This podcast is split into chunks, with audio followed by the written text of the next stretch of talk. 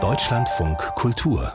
Buchkritik die Pandemie hat ja bei vielen Kindern und Jugendlichen einiges angerichtet. Der Anteil an psychischen Erkrankungen ist deutlich angestiegen. Das hat eine Studie ergeben, die das Bundesfamilienministerium im vergangenen Jahr veröffentlicht hat. Dabei ist die ach so schöne Jugendzeit auch schon so für viele nicht ganz einfach. Mobbing, Liebeskummer und Einsamkeit plagen viele in der Pubertät. Eine neue Graphic Novel von Johanna Selge will da helfen und Susanne Billig hat sie für uns gelesen.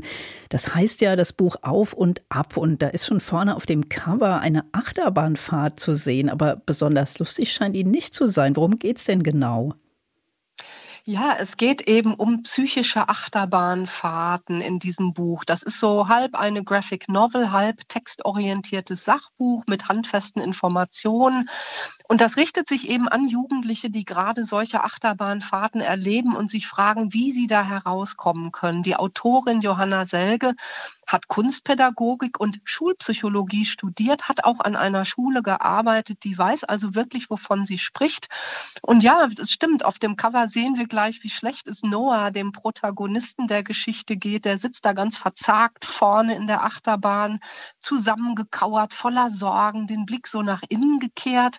Aber wir sehen auf dem Cover gleich auch, es könnte ganz anders sein, denn ein paar Plätze hinter ihm sitzt ein kleines Mädchen und das lacht über das ganze Gesicht und reißt freudig die Arme hoch. Also es gibt offenbar auch Interpretations- und Gestaltungsspielraum in unserem inneren Erleben. Und dieser Noah, Sie sagen, der sitzt da so ganz zusammengekauert. Was ist das für ein Junge? Warum ist er so schlecht drauf und nimmt sich alles so zu Herzen?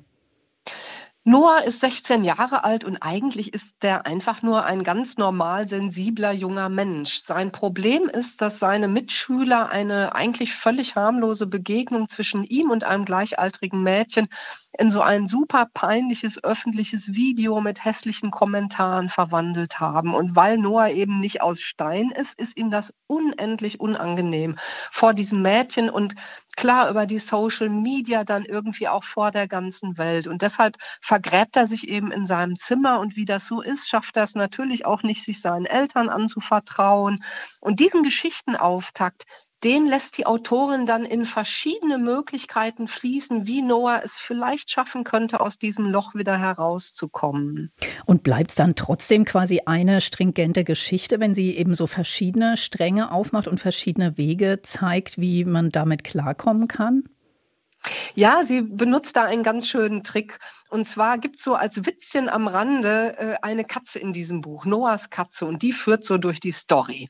Und als Noahs Verzweiflung dann allzu tief wird, dann zieht die sozusagen die Reißleine, wendet sich direkt dem Publikum zu und sagt dann, ich schlage jetzt mal drei unterschiedliche Fortsetzungen der Geschichte vor.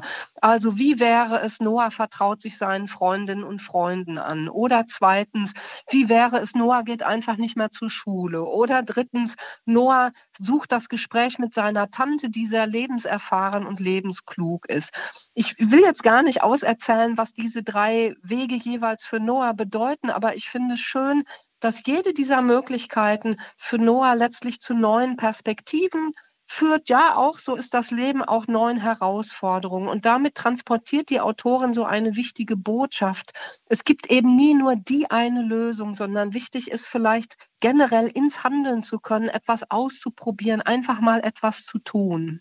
Und Sie haben ja am Anfang gesagt, dass das Buch auch richtig so handfeste psychologische Informationen bietet. Wie, wie sind die denn da eingebaut? Ja, auch da nutzt sie einen Trick. Also der erste Teil des Buches ist dieser Graphic Novel Teil. Der ist auch ganz schön gezeichnet. Max Hillerzeder ist da der Zeichner. Das sind so ganz farbenfrohe Bilder, ziemlich wild. Die Figuren sehen alle so ein bisschen grumpy aus. Die haben so übergroße Augen und eine überzeichnete Mimik. Und dann gibt's im Buch so einen großen Schnitt, eine Zäsur. Und dann wirft sich die Katze nochmal in Pose und sagt so, ich präsentiere jetzt hier mal einen Ratgeber. Da habe ich das Wichtigste alles reingeschrieben. So mit ihrer Katzenklugheit hat sie das getan.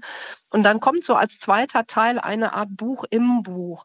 Und da geht's dann textorientiert und alphabetisch von so Begriffen wie Adoleszenzkrise, Angst, über Bedürfnisse, belastende Gedanken oder eben Cybermobbing, Entkatastrophisierung, ganz wichtiger Begriff, bis hin natürlich, das muss so ein Buch auch mit abdecken, dieser wichtigen Frage, was sind denn gravierende psychische Erkrankungen, bei denen man dann wirklich die Hilfe von Fachleuten auch suchen sollte. Das ist gut verständlich geschrieben, eben für Jugendliche, nicht zu ausufernd, aber doch auch ganz informativ. Jetzt, wenn diese Jugendlichen vielleicht auch noch äh, jüngere Jugendliche sind, dann sind ja auch oft die Eltern einfach noch äh, sehr gefragt und auch überfordert, wenn das eigene Kind äh, erkrankt. Ist denn dieses Buch Auf und Ab auch eine Hilfestellung für Eltern? Also finden die da auch Rat? Ja, ich denke schon. Das ist so ein bisschen indirekt, aber ich denke schon. Zum einen durch die Geschichte selbst. Also wenn Sie sich als Erwachsene die Mühe machen, dieses Buch wirklich durchzulesen. Das ist am Anfang etwas arg witzig. Also ich dachte am Anfang, ah, sind mir zu viele Gags. Aber dann kriegt es doch Tiefgang.